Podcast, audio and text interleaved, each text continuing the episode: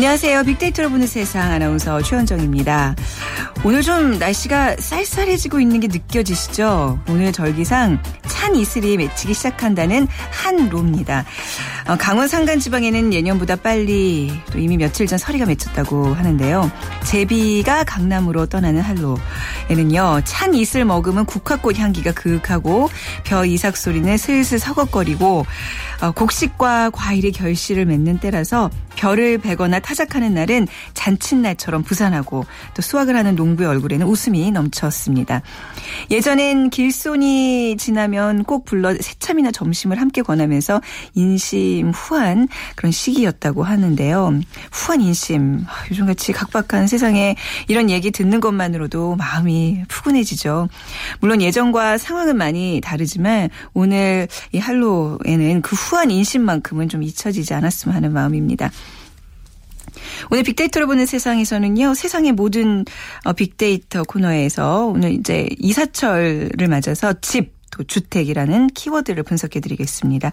그리고 빅데이터 문화를 읽다 시간에는 해마다 열기를 더해가고 있는 부산국제영화제에 대해서 알아보도록 하겠습니다. 자, 그런 의미에서 부산국제영화제에 관한 문제 드리겠습니다. 이번 개막식 사회는 배우 송강호 씨와 마리나 골바하리가 맡았습니다. 아프가니스탄 여배우 마리나 골바하리는 지난 2003년 영화 천상의 소녀로 데뷔했는데요. 당시 13살 소녀로 거리에서 감독의 눈에 띄어 배우가 됐다고 하죠. 외국 배우로는 두 번째 영화제 개막식 사회를 맡게 되는데요. 그럼 가장 먼저 처음에 부산 영화제의 개막식 사회를 본 외국 배우는 누굴까요? 이 한국인 감독과 결혼한 분당댁 배우죠. 여배우. 1번 소피 마르소, 2번 탕웨이, 3번 오드리 헵번, 4번 이영애입니다. 정답 고르셔서 휴대전화 문자메시지 지역번호 없이 샵 9730으로 보내주시면 됩니다. 짧은 글은 50원, 긴 글은 100원의 정보 이용료가 부과됩니다.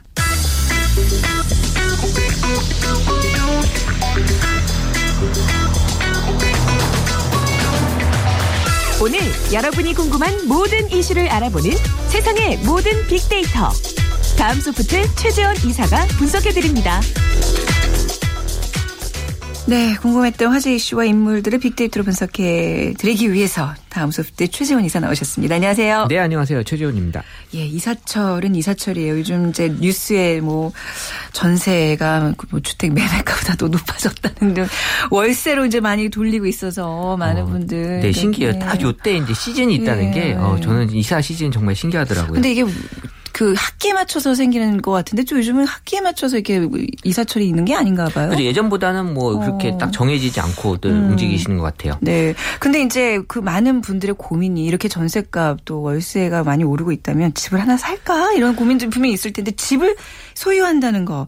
이 SNS상에서는 어떻게 나타나고 있나요? 소유도 중요하지만 네. 일단 요즘 사람들이 포기한다라는 말을 좀 많이 하는데 네. 그중에 하나는 이제 내 집 마련. 네. 우리 그 청년들 그 3포, 5포. 네. 7포인데 네. 이 내 집 마련 5포에 들어있거든요. 네. 연애, 결혼, 출산, 인간관계, 내 집 마련 네. 그 5포에 들어가 있는데 이 주택과 관련해서 그래서 사다라는 표현이 어떻게 항상 언급이 되는지를 분석을 했는데 2012년 대비해서 계속해서 증가하고 있다가 2013년도에 약간 주춤 네. 2014년도에 다시 올라가고 있는데 일단 사람들이 주택을 사다라는 아까 말씀하신 대로 전세값이 오르고 해서 이런 생각들 이런 표현들은 하지만 실질적인 구매하고 연관돼 있는 것 같지는 않아 보였어요. 네. 일단 사람들 그런 생각들은 일단 한다라고 이제 봐지는 거죠. 네, 아파트 이제 전국 아파트 전세가율이 11개월 연속 최고를 경신하고 있고 이참에 그냥 내 집 하나 마련해 볼까 하는 마음을 갖게끔 해요. 이럴 거면 그냥 사지 이런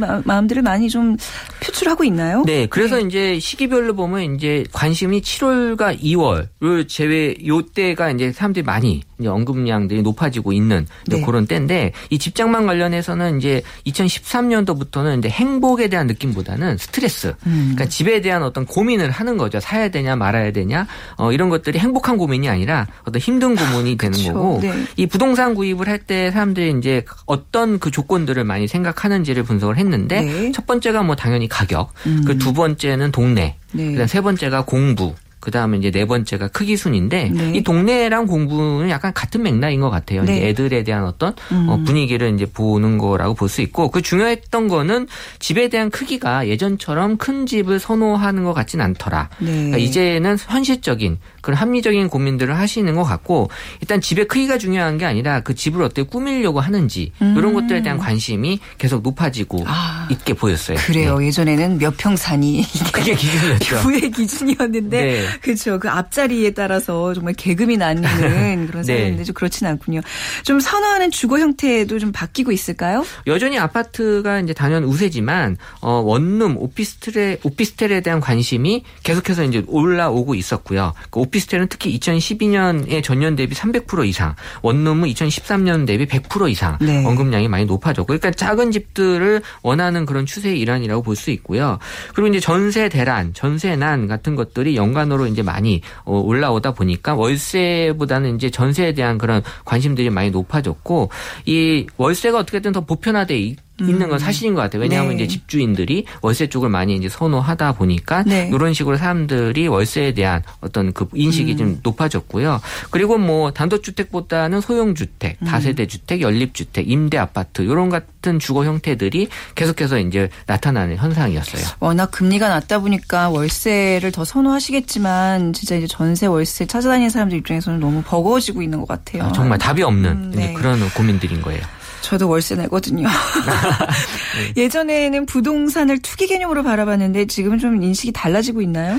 네. 그래서 SNS 상에서 이 부동산 투자, 부동산 투기 어떻게 표현을 하는지를 언급량을 봤더니 2014년도부터 부동산 투기란 표현 대신에 네. 부동산 투자란 표현을 앞서기 시작을 했어요. 네. 그러니까 사람들이 이제 부동산이 투기 개념이 아니다라는 인식. 이 이제 퍼지고 있다라는 거고요. 그럼 뭐 투자와 투기의 차이가 뭐냐라고 네. 봤을 때는 뭐 이론적으로는 뭐 기간, 수익률, 리스크 관점에서 뭐 장기냐, 단기냐, 네. 또 수익률이 크냐, 높냐, 리스크가 많냐, 적냐라고 이제 구분할 수 있겠지만 네.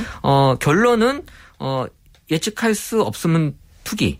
예측할 수 있으면 투자가 제가 본 가장 그래요? 정의스러운 말이고 네. 중요한 거는 종이 한 장 차이다. 네. 이거는 그게 이제 또 정답인 것 같아요. 근데 어쨌든 이 인식 중에 달라진 인식 중에 하나가 다주택 보유자에 대한 인식이 확실히 많이 달라졌어요. 네. 예전에는 다주택 보유자는 되게 좀 약간 네. 색안경을 끼고 투기꾼이라고 생각을 했는데 근데 네. 미국에서는 다주택 보유자의 인식이 되게 좋대요. 원래부터. 이분들이 주택을 공급을 해서 집 없는 사람들에게 이로움을 주는구나라는 이제 인식을 많이 줬는데 미국은 워낙 세금 문제에 대해서는 투명하니까 그런 거에 대한 인식이 좋은데 우리는 이분이 혹시 투기한 거 아닌가? 세금 제대로 내고 있나? 네. 이런 것 때문에 부정적인 인식을 안 하는데 얼마 전 뉴스에 그 우리나라 다주택 그 보유자 수가 그러니까 가장 많은 다주택 보유하고 있는 수가 277채였어요. 김포에 사는 박모 씨. 아파트 하나를 그냥 통째로 갖고 계신다고 보통 그 대형 그 아파트 단지의 그 한 동이 90가구거든요. 그러니까 세 동이 270가구. 와우. 저 한번 만나보고 싶어요, 이분. 예. 네. 근데 뭐 그 아파트가 미분양 아파트라면 또 좀 얘기가 달라질 수 있겠지만 예, 그렇죠. 어쨌든 한번 좀 뭐 대단한 그런 277채를 갖고 있다라는 와우. 거 네. 대단한 거고요. 그러니까 다주택 보유자라 하더라도 뭐 세금만 투명하게 잘 내고 있다면 뭐 사회적으로 지탄을 받을 이유가 하나도 없는 거죠. 지금 뭐 오히려 그렇지. 집 때문에 세금에 대한 부담이 커지는 그렇죠. 거기 때문에 예. 네. 주거 공간으로서의 집에 대한 감성도 예전과 변화가 있겠죠? 네. 집은 어쨌든 힘든 하루를 끝내고 쉬시고 취하는 공간이다라는 네. 거에 대해서 사람들이 이제 점점 크게 인식을 하다 보니까 예전에는 뭐 피곤하다, 힘들다, 귀찮다가 어떤 집에하고 연관된 그런 키워드라면 지금은 약간 집에서 힐링을 찾는 네. 그러니까 멀리 나가지 않고 내가 집에서 무엇인가를 좀 쉴 수 있는 공간들로 꾸미려고 하는, 만들려고 하는 그런 욕망이 강해요. 그래서 친구들하고 무엇을 할 수 있는 수다를 떤다든지 음식을 만든다든지 이런 것들이 이제 계속해서 언급량이 높게 보여줬고요. 그래서 집하고 자꾸 맛있다라는 표현. 그러니까 네. 뭔가 집에서 맛있는 걸 먹거나 또 시켜 먹거나 만들어 먹거나 네. 이런 것들 이제 음식에 대한 얘기들 전체적으로 지금 이제 뭐 집밥 열풍이나 국방 이런 것들 때문에도 영향이 이제 있는 거고요. 다 맞물려 있군요. 그렇죠. 네. 그래서 이제 또 재미있었던 거는 그럼 어떤 걸 많이 해 먹나라고 봤더니 예전에는 약간 서양식 뭐 스테이크, 아니 파스타 같은 걸 많이 드셨는데 있는데 네. 요새 한식을 많이 드시라고 나와요. 네. 그러니까 한식에 대한 어떤 인식들도 많이 좋아졌고 네. 이 집밥이라는 느낌이 한식이 더 강하게 느껴지잖아요. 그러니까 볶음밥이 제일 이제 많이 올라왔습니다. 아, 나 무슨 대단한 얘기가 나왔잖아요. 볶음밥이요? 아무래도 그냥 이제 아마추어들이 할 수 있는 거니까. 다 넣고 그냥 볶으면 되는 게 볶음밥인데. 네. 그리고 또 라면에 대한 언급량이 네. 계속 높아지고 있었는데 뭐 제가 봤을 때는 뭐 안 먹던 라면을 먹는다기보다는 네. 라면 먹는다라는 얘기를 집에서 먹는다라는 얘기를 이제 또 예전보다 많이 표현을 한 거라고 봐요. 네.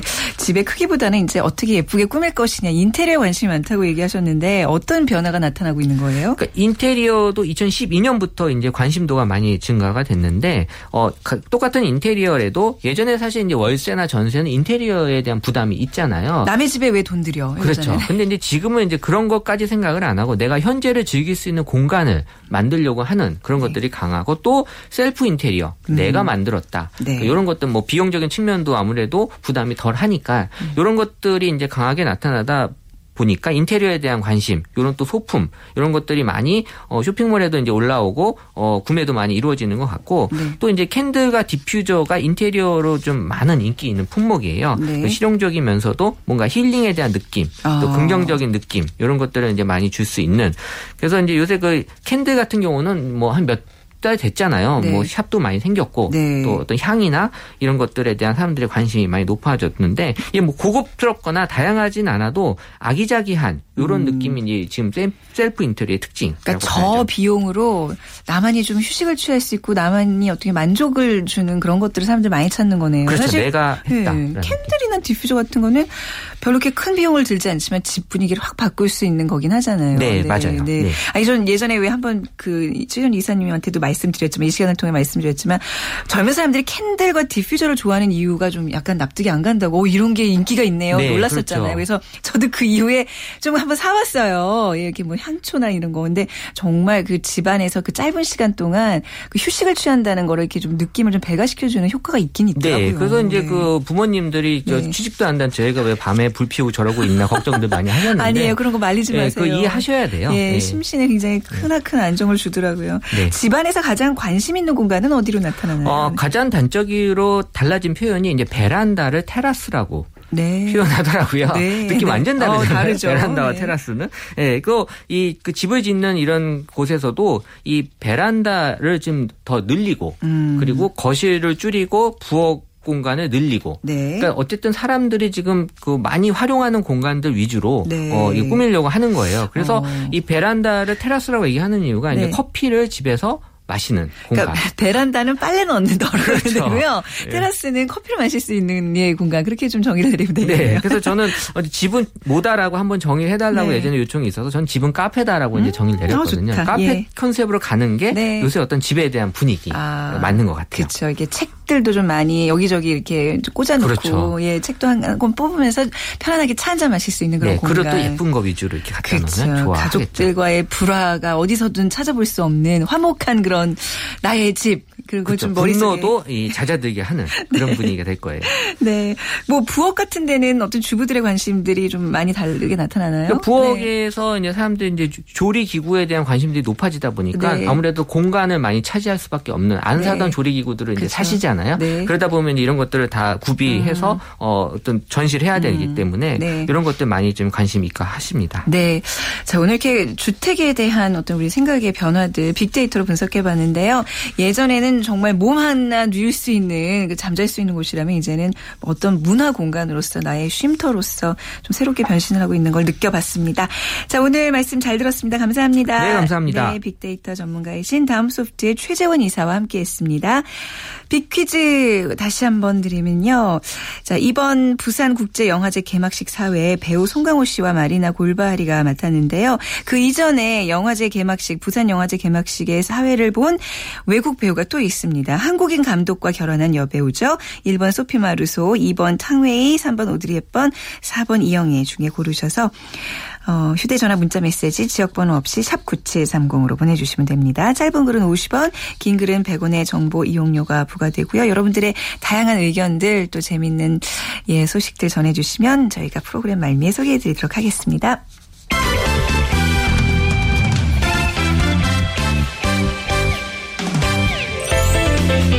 우리가 궁금한 문화 이슈를 빅데이터로 알아봅니다. 빅커뮤니케이션 전민기 팀장이 자세히 분석해드립니다. 네, 빅데이터 문화를 읽다 빅커뮤니케이션 전민기 팀장 나오셨습니다. 안녕하세요. 네, 안녕하세요. 네, 부산국제영화제를 오늘 이제 분석해 볼 텐데요. 그에 앞서서 이번 한 주 많은 분들이 기다리고 있는 소식이 사실 있어요. 세계 기록 유산에 우리의 유산 두 건이 이제 등재가 돼서 발표가 된다는데 지금 발표 계속 미뤄지고 있는데 이 소식 먼저 좀 전해 주시죠. 네, 알겠습니다. 네. 이 조선시대 유학자들의 어떤 저작물을 간행하기 위한 판각한 목판이죠. 네. 이 한국의 유교 책판과 KBS 특별생방송 이산가족을 찾습니다. 이 기록물에 유네스코 세계기록 유산 등재가 지금 굉장히 유력한 상황입니다. 네. 유네스코 세계기록 유산 국제자문위원회죠. IAC라는 단체인데 네. 지난 4일에서 6일 이 아랍에미리트 아부다비에서 제12차 회의를 열어서 60여 개국에서 신청한 88건에 대한 심사를 마쳤고요. 네.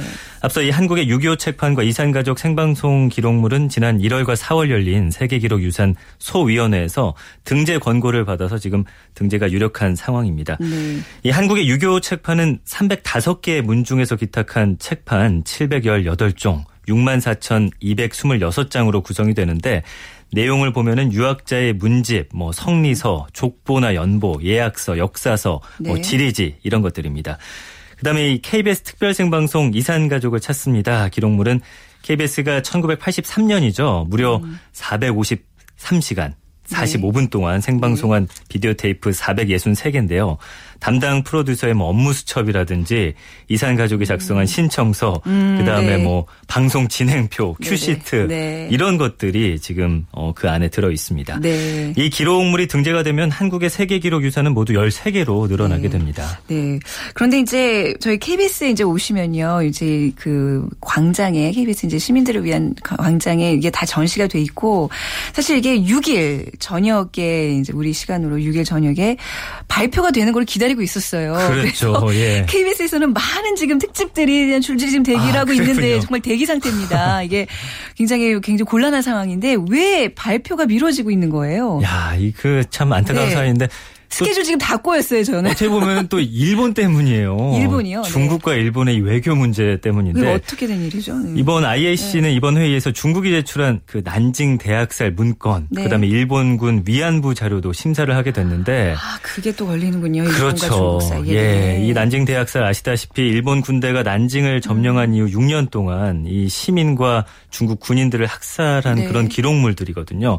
또 위안부 자료, 뭐 다들 잘 아시죠. 1931년부터 49년까지 생성된 네. 위안부 관련 그런 자료인데 중국은 지난해 이들 기록물에 대한 등재를 신청했고요. 이후 네. 일본 정부가 수차례 유감을 표명하면서 양국 간 갈등이 지속됐습니다. 그러다 보니까 아무래도 어제 발표가 예정돼 있었는데 이게 9일 오후쯤으로 네. 발표가 좀 미뤄진 상황입니다. 네, 뭐 조선인, 중국인, 노동자 그 문제도 있었던 근대 사람 유산의 군함도도 자기네들은 등재해놓고 네. 이러면 곤란하죠. 굉장히 네. 곤란합니다.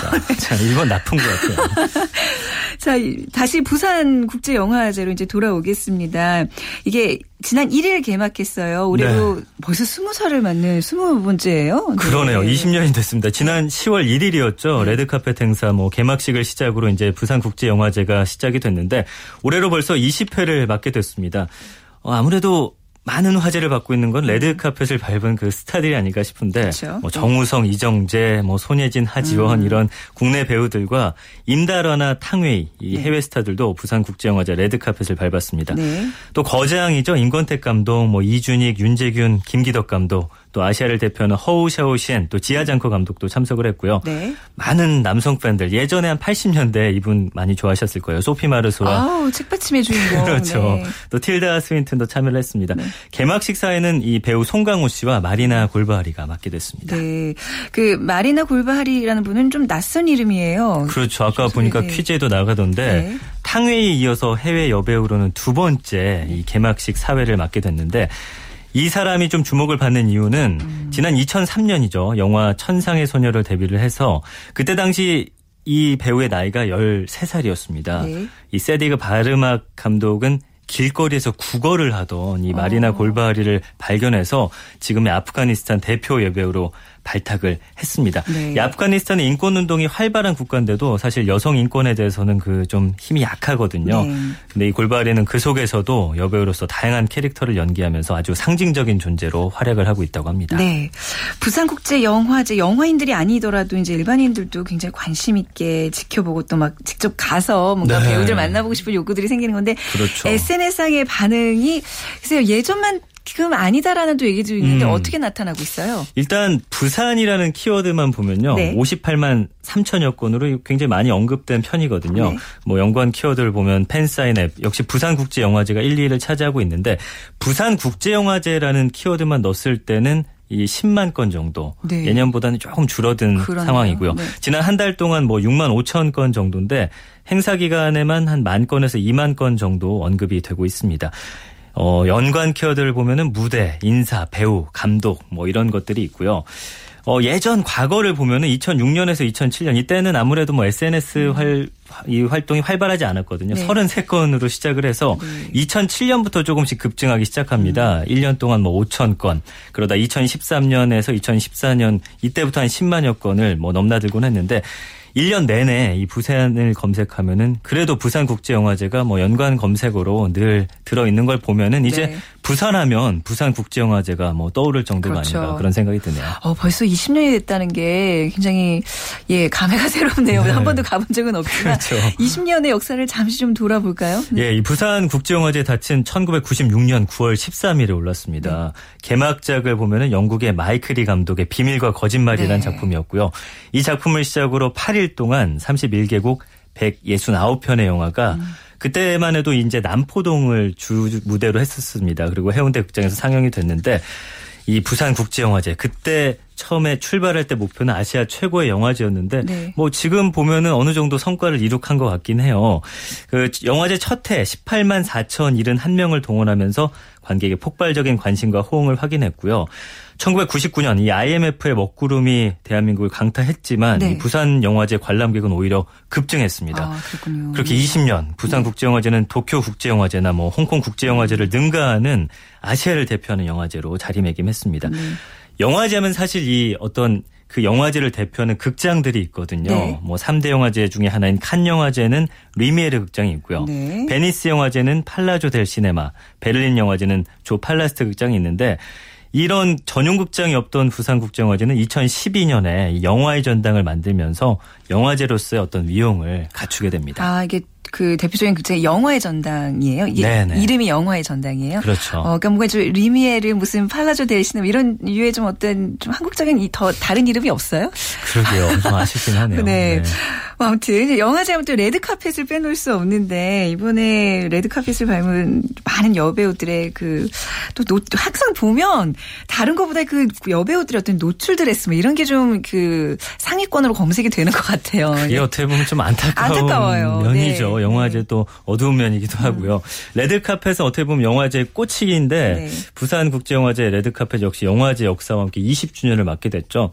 근데 사실 예전에 처음 시작할 때는 이런 뭐 드레스 같은 걸 많이 안 입었어요. 뭐 청바지 입고서 그냥 레드카펫 네. 걷는 스타들도 있었고 물론 그 드레스를 입고 했지만 네. 아무래도 지금보다는 뭐 자유롭게 입장을 했었습니다. 근데 2000년대 후반부터 이 여배우들의 과감한 드레스가 언론의 집중적인 스포트라이트를 받게 되는데 특히 2007년에 그 김소연이라는 배우가 있잖아요. 네. 굉장히 핫이슈로 떠올랐습니다. 기억나요. 네. 가슴만 이렇게 아슬아슬하게 네. 가려진 그 실크 드레스였는데 네. 굉장히 파격적인 드레스로 핫 이슈가 됐었죠. 이 이후에 이제 신인 여배우들이 과감한 네. 이런 의상들. 남에게 뒤질세라. 그렇죠. 점점. 노출 의상들 이런 것들이 많이 자리 잡게 됐고요. 네. 뭐 2009년 같은 경우는 최진실 씨의 그 안타까운 자살 네. 소동 때문에 이때는 또 검정색 의상이 모두 배우들이 입고 등장했고 지금 같은 경우는 각자의 개성을 드러내는 뭐 네. 다양한 드레스들을 네. 지금 볼 수가 있게 됐습니다. 네. 너무 이렇게 한쪽에 치우쳐만 보지 마시고 좀 전체적인 그림들도 좀 많이 봐주셨으면 합니다. 특히 남성분들.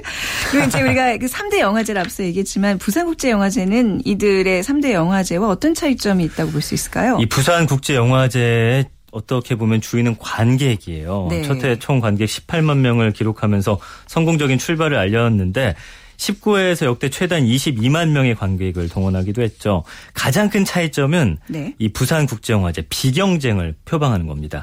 일각에서는 뭐 경쟁 영화제가 아니기 때문에 성장이 더딜지 모른다 이렇게 우려를 하긴 했는데 어떻게 보면 비경쟁 영화제 중에서는 가장 큰 규모와 지금 권위를 자랑하고 있습니다. 이렇게 부산국제영화제가 20년 만에 아시아를 대표하는 영화제로 성장한 건 팬들의 사랑과 호응이 절대적입니다. 네. 뭐 경쟁 영화제 중에서 가장 높은 권위를 자랑하는 이 칸 영화제의 경우는 사실 일반인들이 그거를 함께하기엔 좀 문턱이 높거든요. 아, 그런가요? 네. 예, 뭐 영화관이라고 해서 모든 영화를 볼 수 있는 건 아니고 영화제 초청을 받은 사람들, 그런 사람들만 볼 수 있게 되거든요. 근데 부산의 경우에는 조금 더 진입 장벽이 없다고 보면 되는 거예요. 그렇죠. 하긴 뭐 제 동네에서 이렇게 같이 놀던 애들도 막 부산 간다 그러고 뭐 누구 봤다 그러고 그러는데 저는 정말 신기했던 게 그 앞에 무슨 뭐 포장마차 가서 뭐 이정재를 봤다. 그런 목격담이 뭐 정우성을 봤다. 이런 애들이 너무 많은 거예요. 이게 가능한가 싶었는데 그만큼 좀 관객들이 중심이 되는 영화제군요. 네, 맞습니다. 네. 말씀하신 대로 진짜 뭐 해운대 백사장이라든지 네. 포장마차에서 이런 뭐 배우나 영화 감독들을 만날 네. 수 있다고 하니까 뭐 많은 분들이 관심을 예. 가질 수밖에 없죠. 그러니까 확실히 이제 스타들과 가까이서 만날 수 있다는 게 부산 영화제의 가장 큰 매력이라고 봐야 될까요? 그렇습니다. 이 영화제에 대한 관객들의 가장 뜨거운 관심은 뭐니 해도 뭐 스타들 또 스타 감독 이런 네. 사람들과의 만남일 건데 실제로 이게 이루어지는 장소거든요. 네. 항상 이슈를 몰고 다니는 부산국제영화제 레드카펫부터 감독과 배우를 가까이서 만날 수 있는 자리가 많이 마련이 돼 있습니다.